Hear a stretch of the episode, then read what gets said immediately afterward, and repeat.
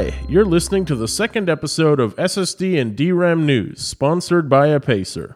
Our first episode had quite a few listeners, so we hope some of you are returning for episode two. If you are, you'll be aware that our primary focus will be covering news stories from the NAND Flash and digital storage industries. And we have a compelling one to start you off with today.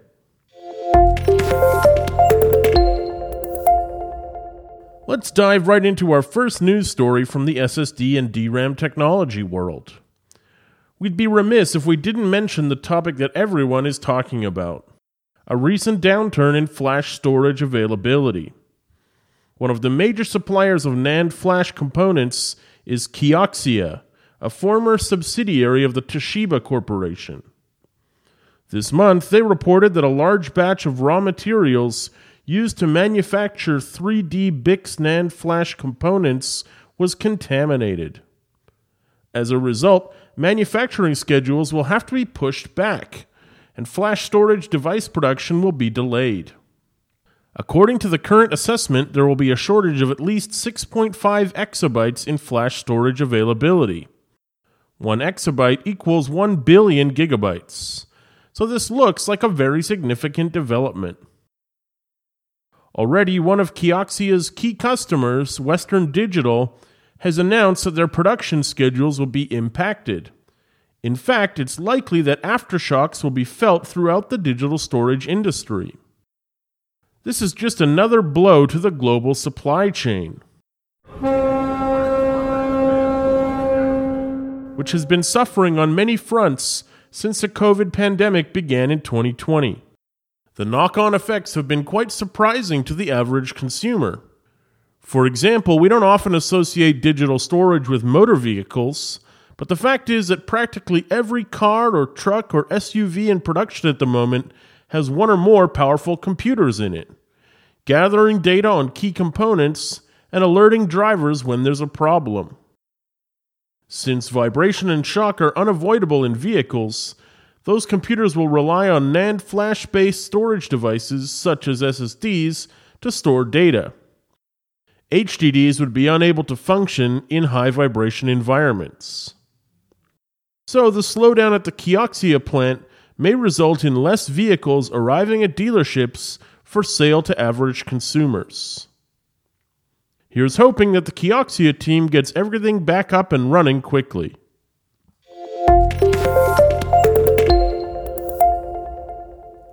Let's move on to our second news story for today. There was a lot of online discussion in late twenty twenty-one about the Steam Deck.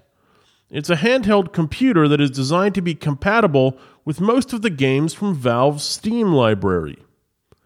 Thanks to a built-in controller, it looks poised to become a competitor for Nintendo's incredibly popular Switch handheld video game console. Now, near the beginning of twenty twenty-two, the first few Steam Decks off the production lines are finding their way into the hands of online reviewers. Those reviewers have been putting their newly acquired decks to work, running benchmarking tests to see how they perform. And the early results might just surprise you. First of all, it's important to note that the Steam Deck comes in different versions, and those different versions implement different methods of NAND flash storage. The three versions are priced at three hundred ninety-nine dollars, five hundred twenty-nine dollars, and six hundred forty-nine dollars U S dollars. The cheapest of these comes with just sixty-four gigabytes of storage on an internal eMMC.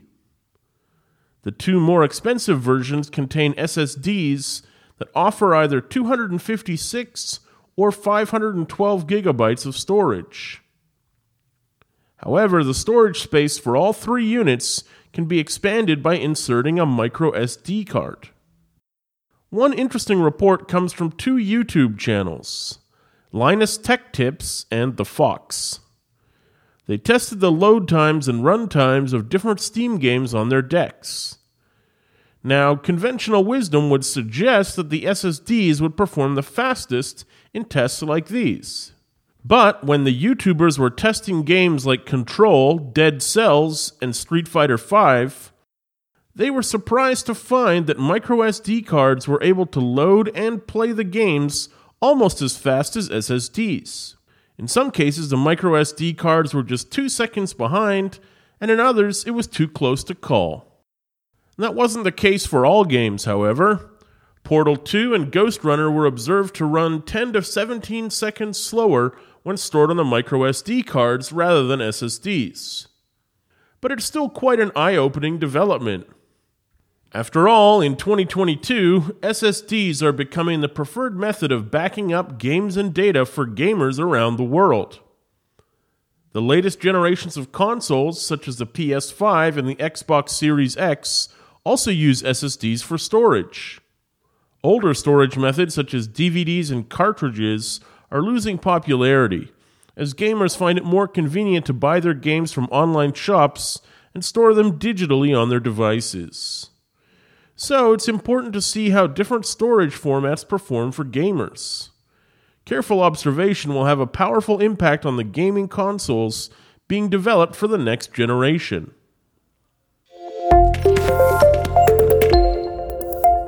Supply chain issues may still be a challenge for consumers and retailers around the world.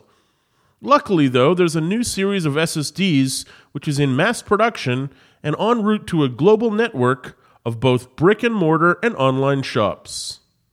I'm talking about Apacer's P four U and P four U Pro series, of course.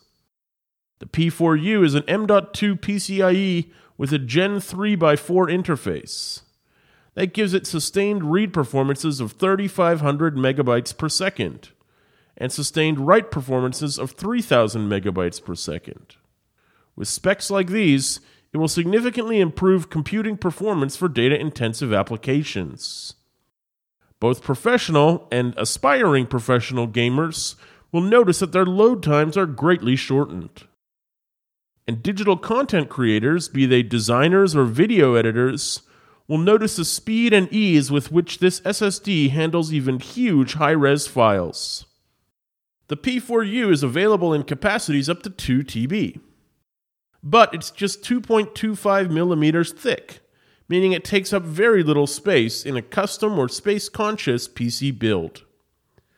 And a five-year warranty gives buyers real peace of mind when making a choice about which S S D to buy.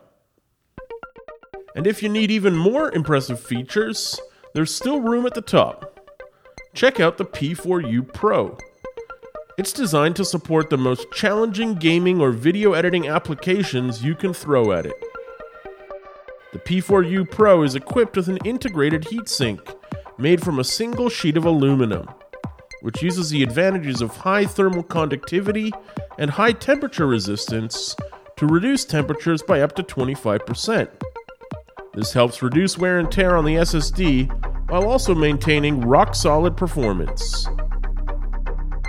And to provide users with a flawless high-end experience, the A S twenty-two eighty P four U Pro has a number of built-in protection technologies to effectively ensure the accuracy and stability of data transmission. S L C caching uses an advanced layered cache structure to improve speed performance. With the built-in advanced wear leveling technology and automatic error correction functions, it can not only extend the service life of the S S D and improve operational stability, but also ensure that the product maintains consistent performance after long-term use.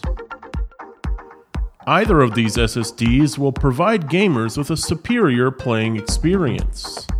But there's also a cutting-edge microSDXC card Apacer supplies that would make an ideal match for the Steam Deck. It's called the V thirty A two. It's available in capacities up to five hundred twelve gigabytes, so you won't be running short on space anytime soon. It has processing abilities fast enough to handle even four K video with ease. And it's optimized to decrease load times on mobile devices. Hardcore gamers are gonna love it. Well, it looks like we're running out of time for today.